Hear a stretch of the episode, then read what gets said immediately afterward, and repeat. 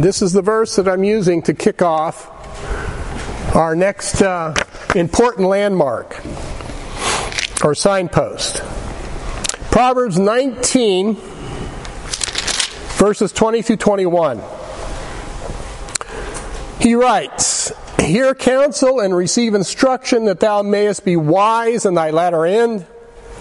There are many devices in a man's heart. Nevertheless, the counsel of the Lord, that shall stand. So the second, and I didn't write it up there. Well, yeah, I did. Biblical values. That's our second signpost in life. The first one, of course, was authority, the fear of the Lord.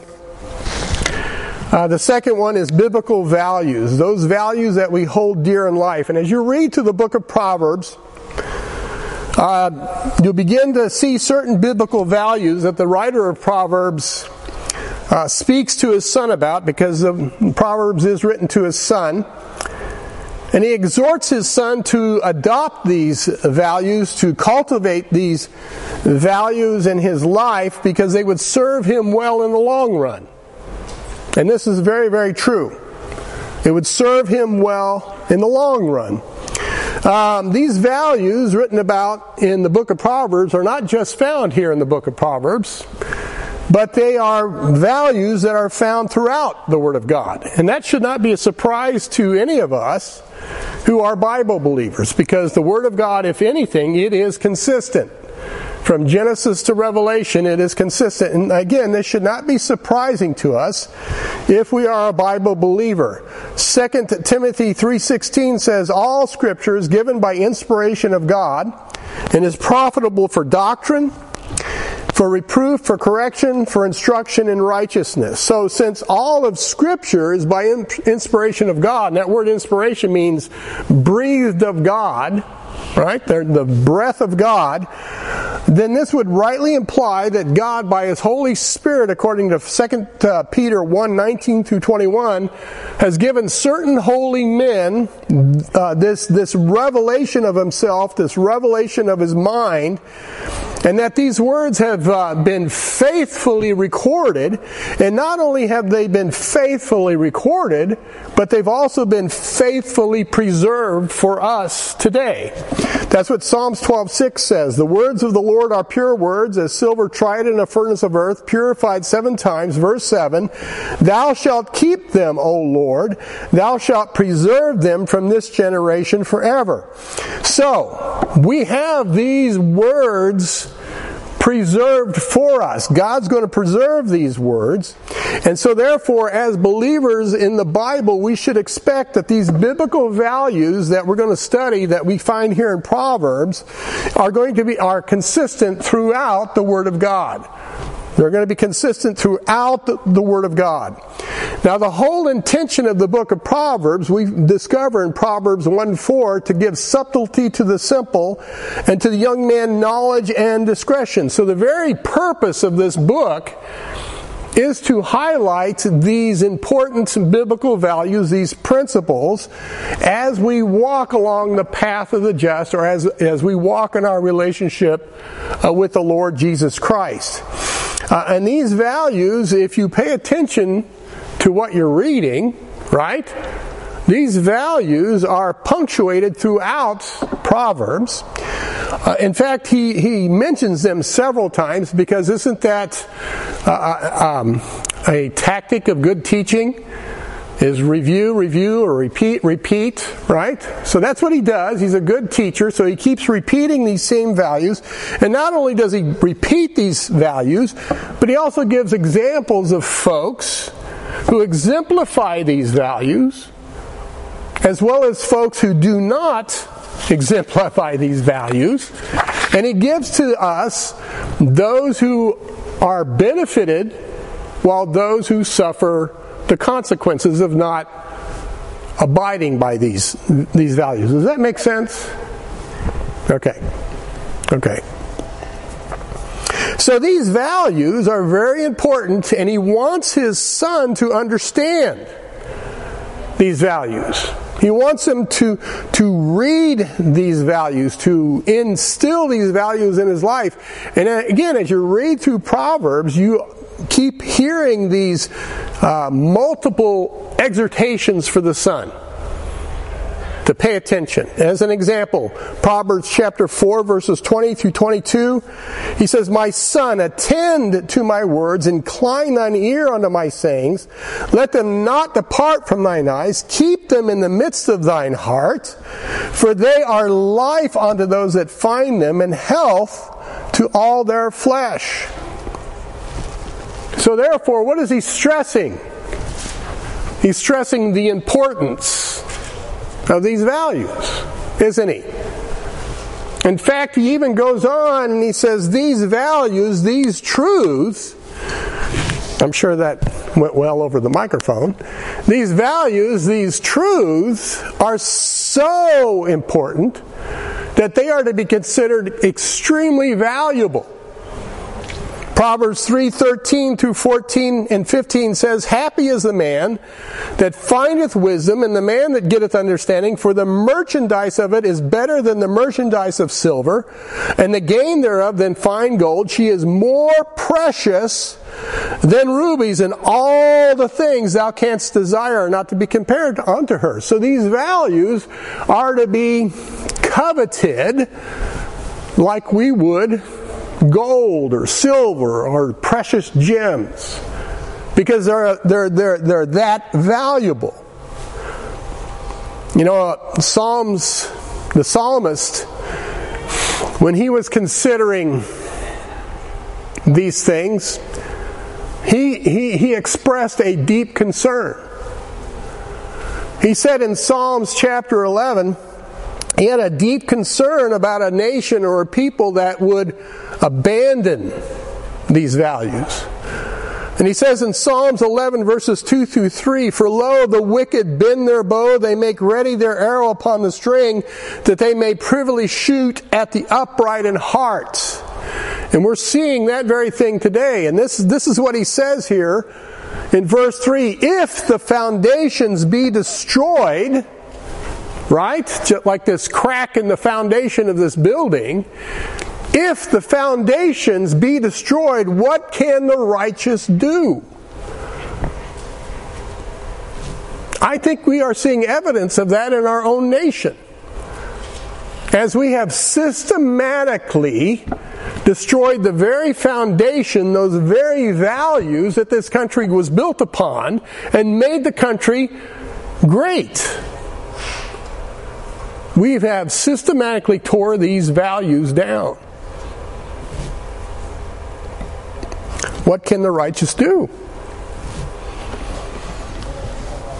These biblical values found throughout the book of Proverbs, found throughout the Word of God, give to us the promise of life and the promise of happiness and the promise of peace.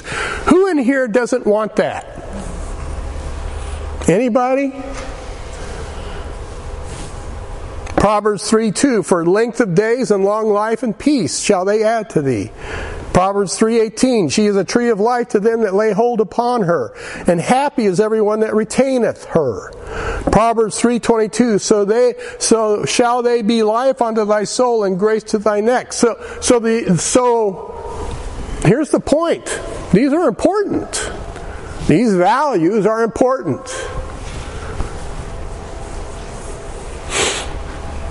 So where are these values found? What's the source of the values? Well, the Word is the source of these values. The Word of God. One day, Jesus, after he had taught a very challenging lesson to those who were following him, many of Jesus' disciples became offended by his words and they began to murmur among themselves about the things he was teaching and about the things that they were hearing. John 6:60 Many therefore of his disciples when they heard this said, "This is a hard saying, who can hear it?" Well, Jesus taking knowledge of their murmuring and their complaining, he tried to reassure them about what He was teaching them. He was trying to reassure them about what they were hearing. He said in John 6:63, he said, "It is the spirit that quickeneth; the flesh profiteth nothing. The words that I speak unto you, they are spirit and they are life." Well, regardless of this assurance spoken by the Lord Jesus Christ, many of his disciples failed to heed the truth that he was saying, and so they made a very important decision. And that decision was is they chose to no longer follow Jesus. And these are his disciples. To no longer follow Jesus, that his words were simply too hard for them to fully invest their lives to. John 6 66, the, from that time, many of his disciples went back and walked no more with him. This was indeed a watershed moment in the ministry of, of the Lord, and so Jesus turned to those that remained and he asked them in John 6 67, Will ye also go away? Now, don't miss the significance of this moment. Jesus was teaching words of the Spirit and life, and for many who heard these words, it was simply too much. It was too hard. They, they couldn't abide by them. And so they walked away. They walked away. This is not an unusual occurrence that we read here. For are there not indeed some very hard sayings in God's Word? Yeah, there are. Are there not things in God's Word that challenge even the best of us? There is. There is. There are truths in God's Word, principles in God's Word that reveal to us the matters and issues of the heart that can prove either painful or very costly to deal with. So, yeah, there are hard sayings. There are hard sayings. That's why that first signpost is so important to have the fear of the Lord that's why it's so crucial to have that established in your heart and your minds as you walk with God. To fear God, to love God with all your heart, your soul, your mind. That's so, so critical. Because if we, if we fail to hold the Lord in high esteem in our hearts, then this will be reflected in our lives. For in failing to fear the Lord, to re- respect Him and esteem Him and love Him with all our hearts and souls and minds, you know what we actually do? We rob His Word to us of its authority. You can't separate God from His Word. I've already talked about that. You cannot hold to the one while rejecting the other. But yet that's where a lot of God's people live in a very practical sense. They'll praise God and they'll sing all these wonderful things, uh, things about God and they'll say all these wonderful things about God. But when it comes down to obeying God's word in a certain manner, Oh no, I can't do that. I can't do that. That's too much. That's too hard. That's asking too much of me.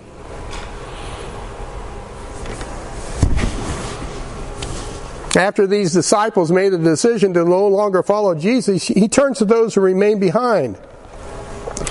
Now understand this. Okay, Jesus already knew the answer. All right? John uh, 664, Jesus knew from the beginning who they were that believed not or who should betray him. This, this gets under my skin because every once in a while you'll read somebody, well, Jesus asked this because he wasn't quite sure or he was anxious about the disciples' decision. He wasn't, he, he wasn't confident in, that's baloney. You know why Jesus asked this question? It wasn't to assure himself. No, he was giving these disciples the opportunity to confess their faith in him. He was giving these disciples the opportunity to make up their own minds. Are we going to follow these guys who left because the, your sayings are too hard, or are we going to stick with you? And that bottom line is the decision that each and every one of us has to make. If it gets too hard, do I quit? Or do I trust God and go on? You know, the writer of Proverbs does essentially the same thing when he eh, when he writes in Proverbs 8 1 "Doth not wisdom cry and understanding put forth her voice? She standeth in the top of high places by the way in the places of the path. She crieth at the gates, at the entry of the city, at the coming of the doors. Unto you, O men, I call, and my voice is to the sons of man." Consistent throughout the Word of God. God calls out to mankind, are you going to believe in me and follow me, or are you going to go your own way? Remember the two paths?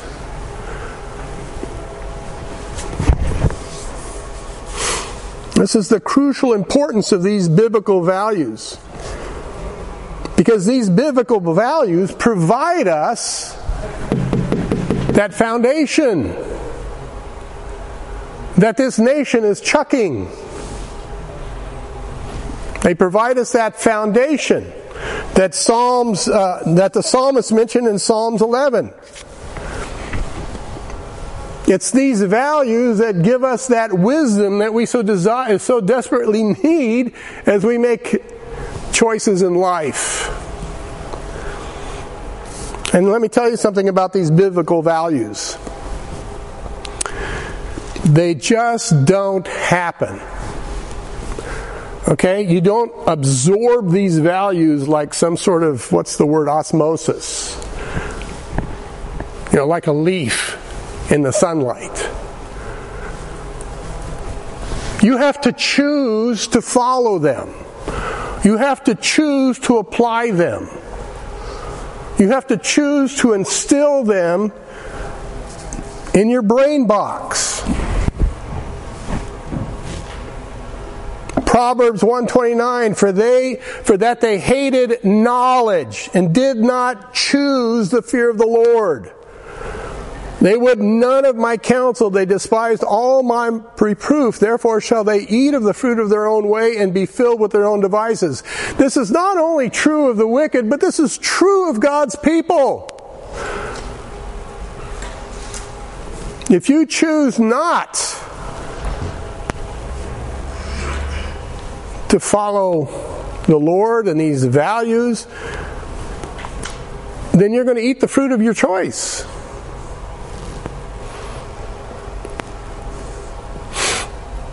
I personally believe that the majority of our interpersonal issues and as well as our extrapersonal issues with others, it's due to some violation of these biblical values or an ignorance of these biblical values or just simply saying, I want nothing to do with those values. Now, getting back to Jesus' question, it's this point that Peter spoke up for the group. He said in John 6, 68 and 69, Then Simon Peter answered him, Lord, to whom shall we go? Thou hast the words of eternal life. And we believe and are sure that thou art the Christ, the Son of the living God. That's a great answer, Peter. That's a great answer. It is these words of eternal life that will influence one's thinking, will provide for us the motive behind our actions. It gives us the impetus or the reason for how we treat others and why we treat others the way we treat them. They mold the very attitudes of our hearts in, in, regards to life. They serve to guide us. They serve to help us in our decisions in, in life. They protect us. They keep us secure. They give us a. These are important. That's why they're called uh, words of eternal life. They're important. Now, whether Peter understood completely at this time, if he understood what he meant by words of eternal life, that's inconsequential. Because many of us also operate from a from an imperfect understanding about things. But what is consequential is that this knowledge that he had of Christ and this knowledge of that Christ had the words of eternal life made Peter the man he was, or the man he became. And the same is true for us. The same is true for us.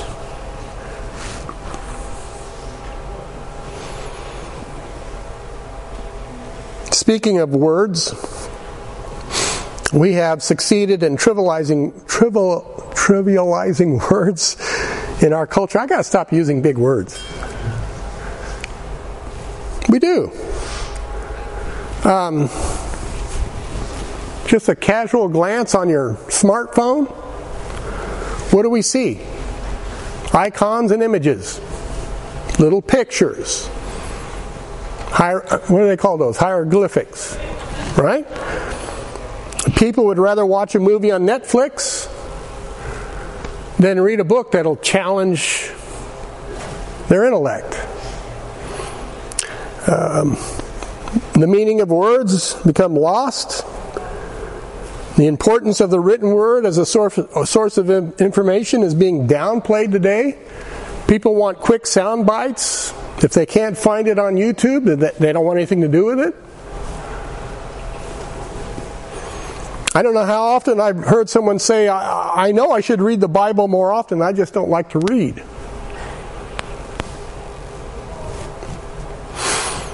According to the National Center for Educational Statistics, 43 million Americans are functionally illiterate. They read at a, at a level of eighth grade and lower. That's 21% of our population. That's adults.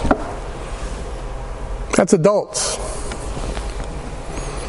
We've raised a, a generation or two on visual stories that don't challenge the mind with information, but rather dull the mind with being entertained. We'd rather be entertained than informed. In his book, Signature in the Cell DNA and Evidence for Intelligent Design, Dr. Stephen C. Meyer writes about the two researchers, James Watson and Francis Crick, who discovered the DNA molecule, and by their discovery, biological scientists have come to understand the uh, centrality of information to even the simplest living organisms that DNA plays. In DNA, according to the book, in this DNA contains information that provides the assembly instructions for the building of crucial proteins and protein machines that service and maintain even the most primitive one-celled organisms. That's a scientist's definition. Do you hear the words? Since its discovery, the wonders of, of, the DNA information system has been marveled at by the brightest of minds. Richard Dawkins, who is a well known atheist, says the machine code of the genes is uncannily computer like. Bill Gates, right? He's the guy who developed software uh, that makes our computers more than just a fancy paperweight, right? Without software, your computer's not going to work. This was his comment about DNA. He said DNA is like a computer program, but far, far more advanced than any software ever created. Do you hear the language these men are using?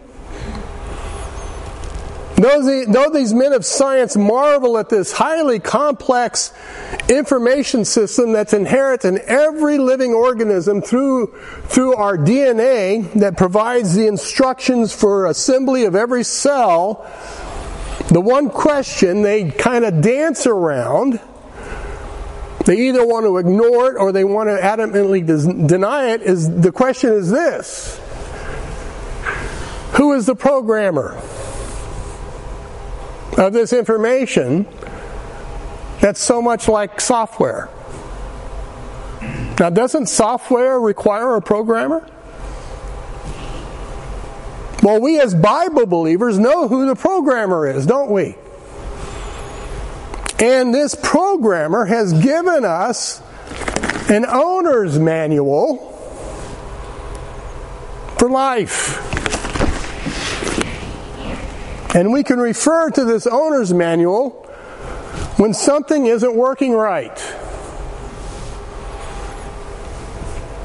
Not just life lived for the sake of living here on earth, but to live a life with purpose and value and meaning for the accomplishment of an infinite purpose that impacts eternity.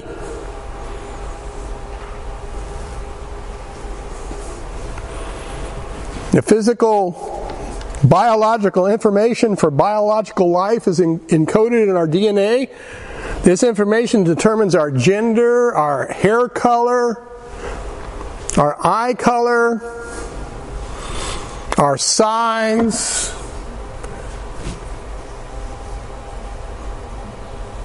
the, you know, down from the smallest cell to the largest organs.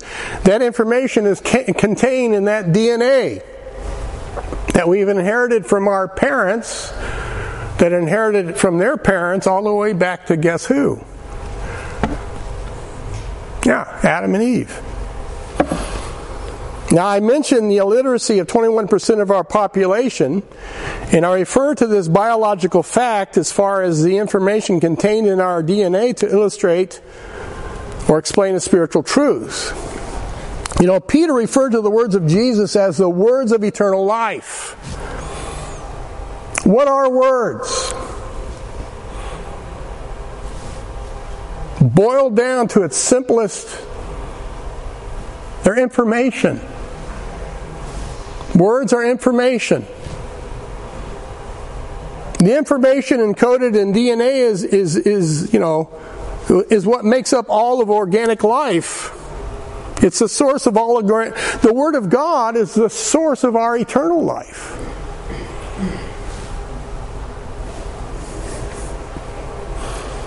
The Word of God is not only informative, but it's also creative.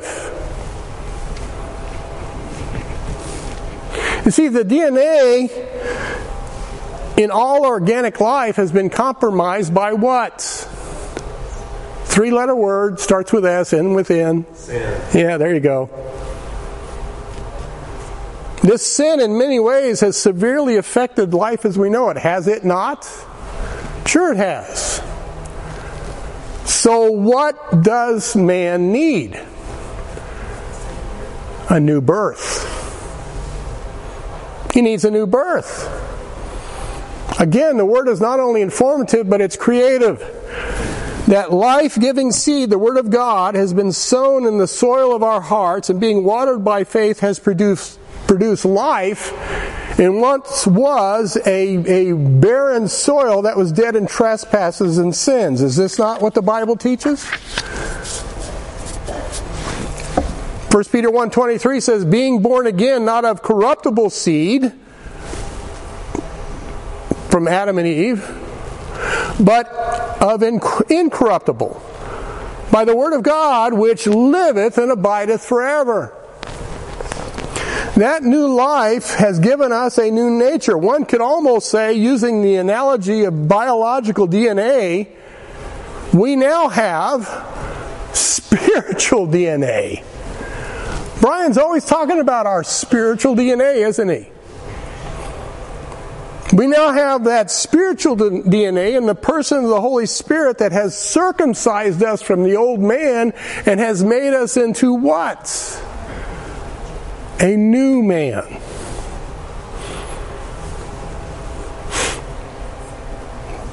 Something remarkable has happened to us. 2 Peter 1 3, according as his divine power hath given unto us all things that pertain unto life and godliness, through the knowledge information of him that hath called us to glory and virtue, whereby are given unto us exceeding great and precious promises, that by these ye might be partakers of the divine nature. We are partakers of the, of the partakers of the divine nature by the indwelling Holy Spirit. Now, not like some of these false preachers preach, and that we're like God Himself. That's just blasphemy.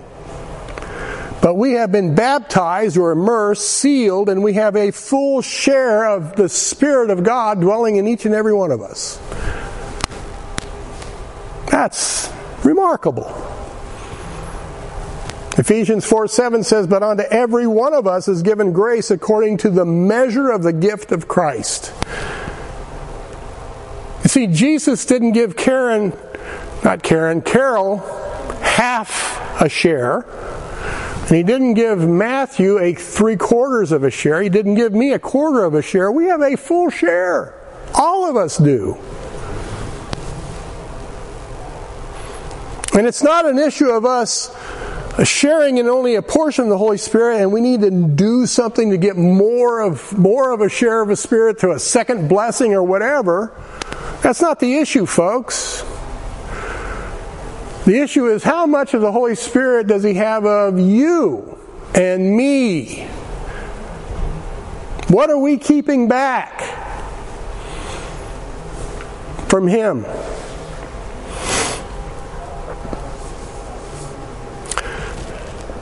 We shouldn't keep back anything.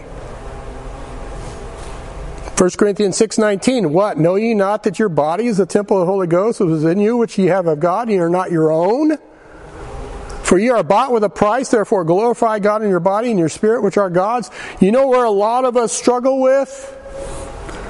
And ye are not your own. That's the hard saying that the majority of us wrestle with. This act of spiritual conception, being born again in the soil of our hearts that was devoid of eternal life in Christ, we are now made, and I heard it, we are now made a new creature. 1 Corinthians, uh, 2 Corinthians 5.17, therefore if any man be in Christ, he is a new creature. Old things are passed away. Behold, all things are become new. The word new speaks of that which is made superior to what it once was. Of a new and novel kind.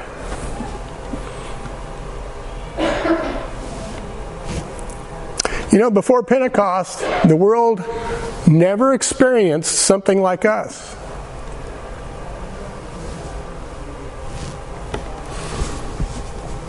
And just as the biological information contained in DNA makes us what we are in a uh, physiological sense, in the way our bodies look and the way our bodies function, what color our hair is, and so forth and so on, so also the Word of God is to our spiritual nature, the inner man, for it contains that vital information about our new life in Christ. Ephesians 3:16. Turn to Ephesians 3:16. I want you guys to see this. I'm up here just spouting off, but I want you to see this stuff. Ephesians chapter 3 verse 16.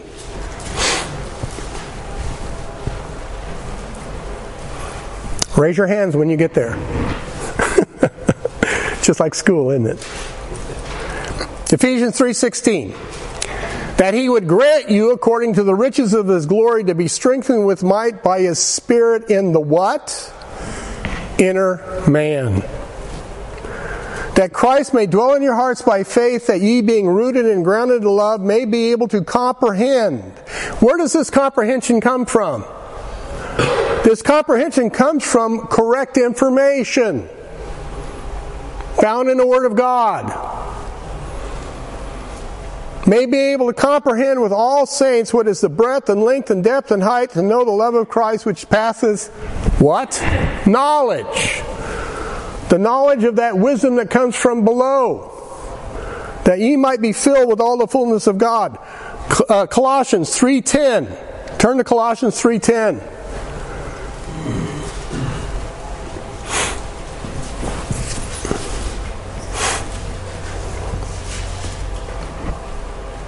Raise your hands when you're there.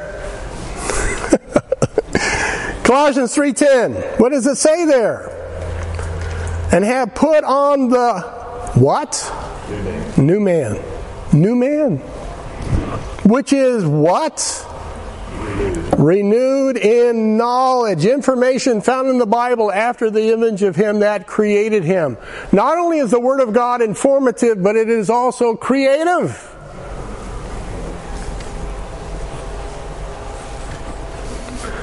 Romans 12, 2 says, And be not conformed to this world, but be transformed by the renewing of your mind, that ye may prove what is that good and acceptable and perfect will of God. 2 Peter 3.18 says, But grow in grace and in the knowledge, information of our Lord and Savior Jesus Christ. To him be glory both now and forever. Amen. This wonderful transformation is caused by this life giving information found in the Word of God. And this life giving information will define who we are before others. Acts 11:26 says and when he had found him he brought him unto Antioch and it came to pass that a whole year they assembled themselves with the church and taught, that is, shared information with much people, and the disciples were called Christians first in Antioch. Now, at first, this moniker of being called a Christian was meant to be an insult. It's kind of like telling a grown man that he's a mama's boy, or a grown woman that she's a daddy's girl. And yet it was because of these little Christs living their lives that exemplified the life of Christ because of the information that they believed in. They turned their world upside down, and guess what? They're still doing it today. They're still doing it today. But there is an issue. This informative word, this creative word, these biblical values that are to become a part of us, that are become our spiritual DNA, as Brian would call it, can be hindered by us. We can hinder our own growth. Oh, yeah, we're born again. We've got the Spirit of God dwelling within us. We are being taught, but we can hinder this informative, creative words of eternal life in our life. In fact, we can become spiritually illiterate, just like 20 21% of our nation's adult population.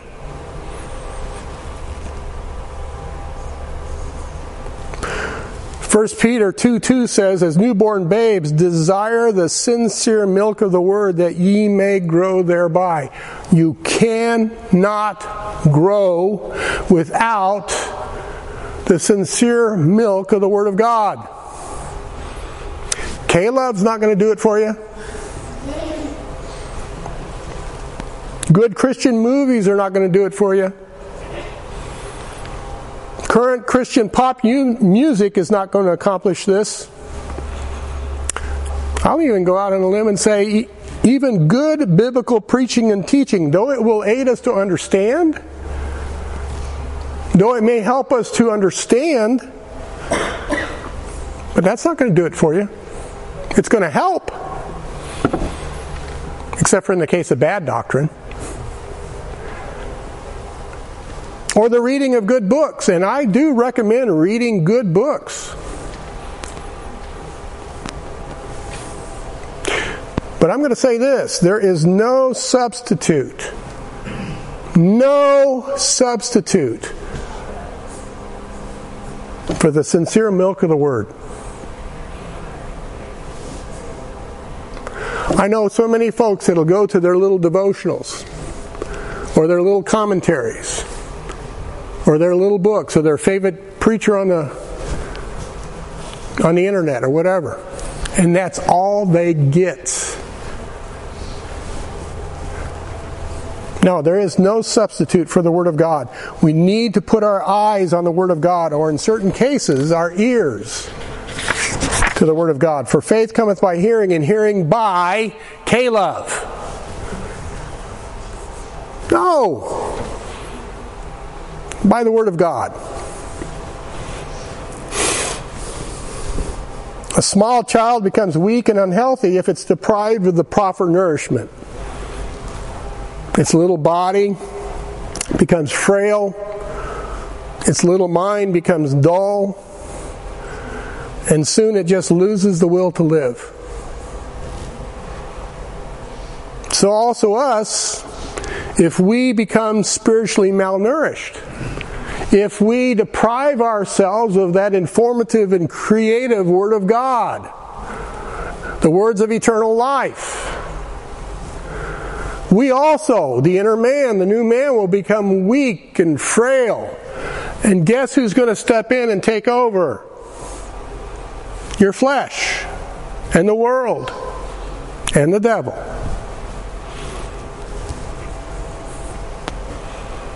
We must feed on the Word of God. Psalms 119, 103, the psalmist says, How sweet are thy words unto my taste, yea, sweeter than honey to my mouth. Proverbs 24, 13 says, My son, eat thou honey because it is good, and the honeycomb which is sweet to thy taste. These are not just mere metaphysical language used by the Holy Spirit of God to you know, illustrate a philosophical. No, the Word of God is actual nourishment to your new man. You need it. Just like these physical bodies need food and water, our spiritual new man needs that nourishment that comes from the Word of God. And if you deprive yourself of, of you yourself putting your nose in this book and reading what God has to say to you, you're starving yourself. You're starving yourself. Turn to Philippians chapter 1.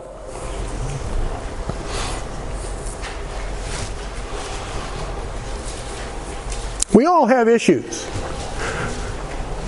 the issue. I want to talk about the issue. We all have issues.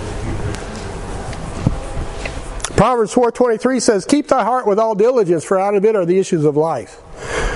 This is why that first signpost in regards to the fear of the Lord is so critical and so so so important.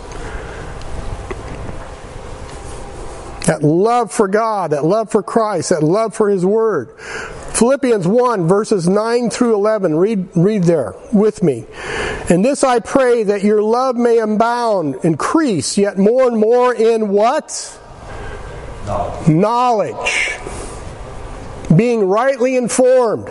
And in all judgment. What does that mean? That means you use that information rightly that ye may approve things that are excellent, that ye may be sincere without offense till the day of Christ, being filled with the fruits of righteousness which are, which are by Jesus Christ unto the glory and praise of God. See, our love grows through knowledge of the object of our love. Our love grows through not through the knowledge of the object of our love. The more we come to know Jesus, the greater our love becomes. The word issue, as in the issues of life, that addresses the source of the outflow of life. Now, if the source is corrupt, what does that say about the outflow? Right? If you've got a creek it looks pretty good. But just around the bend, some knucklehead has got their septic tank draining into the creek. What does that say about the creek downstream of the septic tank? Let's just get a cup of water and just gobble that thing down, right? Yuck. Well, the issue is the source. And I got bad news for you guys.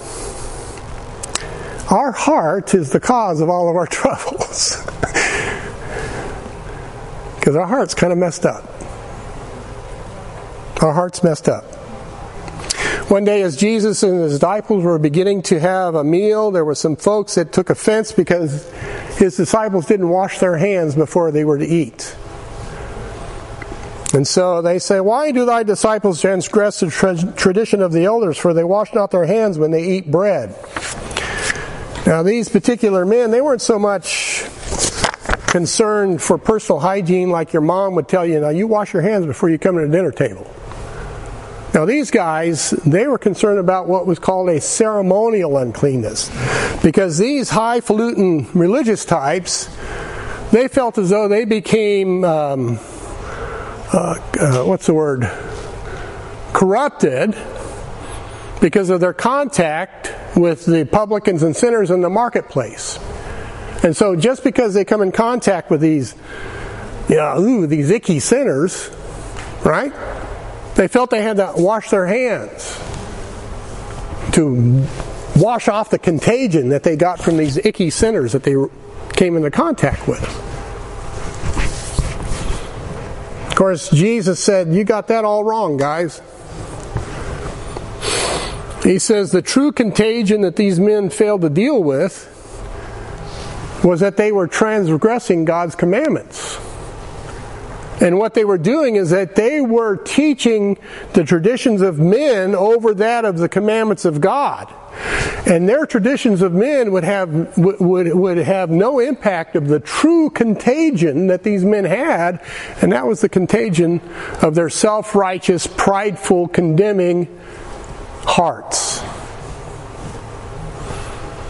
He says, Ye hypocrites, well did Isaiah prophesy of you, saying, This people draweth nigh unto me with their mouth and honoreth me with their lips, but their heart is far from me.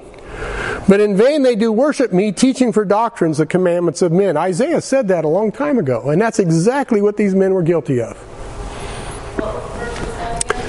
I couldn't give you the verse from Isaiah, but the verse is found in Matthew uh, 15 7. So if you've got a Bible that has cross references, you might be able to. Or you could read through the book of Isaiah until you find it. yeah, it's just 66 books. You see, these men had personal values. Personal values. Founded upon wrong thinking that motivated their doing and saying as well as shaped their character. All right?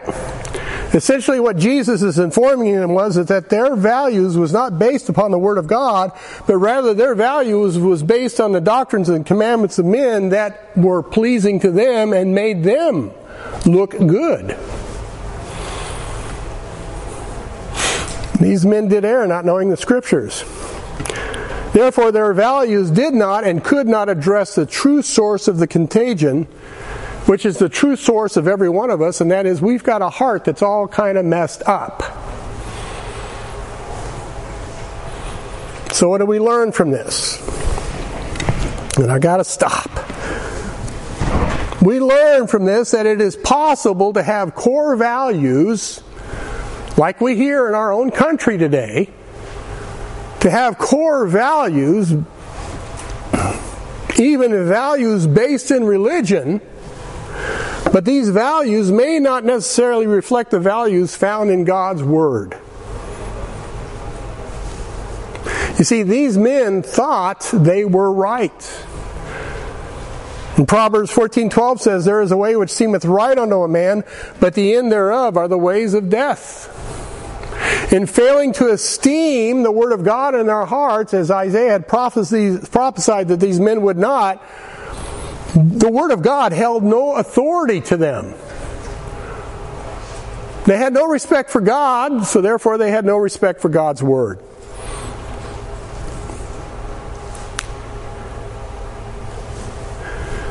Proverbs 11.1 says a false balance is abomination to the Lord, but a just weight is his delight.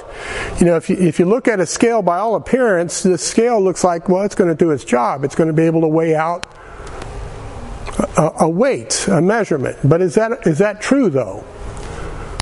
Is that true? In the, in the uh, business that I used to work in, the industry I used to work in, we use scales and balances all the time because we had to weigh out the ingredients that we use in the recipes of the medications that we made. And it was extremely important that we got all these weights and measures correct. So therefore it was very important that we use scales and, and balances that were also accurate and correct. And so how did we do this? How did we make sure that these scales and balances were correct so that we were weighing out the proper amount of ingredients? We calibrated them. And what we did was is we used standardized weights to see the scale would meet that standardized weight. And there, there was a certain very small, you know, wiggle room. As long as it was in this very tight wiggle room, then that scale was okay to use. But if it was out of the accepted standard, then that scale had a sign put on it. Uh, do not uh, um, unapproved, uh, do not, how, how to go again? I've forgotten. Unapproved, do not use. So that scale wasn't used because it couldn't be trusted. Even the weights that we used, we would send out, and uh, the government agency that takes care of all the weights and measures, they would take those weights and they would make sure that our weights that we used was in line with the weights that they used. And if the weights weren't, if something happened to the weight, then that those that whole set was was pitched, and we got a new set. So even the weights that we used to test the integrity of the scales were also calibrated. Proverbs 11:3 says, "The integrity of the upright shall guide them, but the perverseness of transgressors shall destroy them." God's Word is that standard of integrity. God's Word is the scale and the weights that we measure our life by. If there is no integrity in the scales or the weights, then we've got problems. My question to you is Do you trust in God's Word as an accurate, scale and weight for your life. That's where the fear of the Lord comes in. That's where the fear of the Lord comes in. God provides for us the measure of integrity, the standard by which we weigh the matters and issues of the heart. And it all comes down to a what issue? Trust issue a trust issue. A trust issue. Psalms 119.36 says, Incline my heart unto thy testimonies and not to covetous. Turn away mine eyes from beholding vanity and quicken thou me in the way. Establish thy word unto thy servant who is devoted to thy fear. That's what it is every time. Do I trust God? That's the issue. That's the issue of the heart. Those who calibrate their lives according to the wisdom that comes from below, they add or take away from God's standard. Why is that? because they don't trust in it. They think they have a better way. That's why it's so vital that we fear the Lord because in that is where we derive our biblical values. I'm going to have to stop there because I'm going to also talk about the real issue to be addressed. So, any questions or comments? Any answers? I'm always looking for answers, folks. Nothing? Okay. Matthew, would you close this out in prayer, please? Father God, we thank you for this word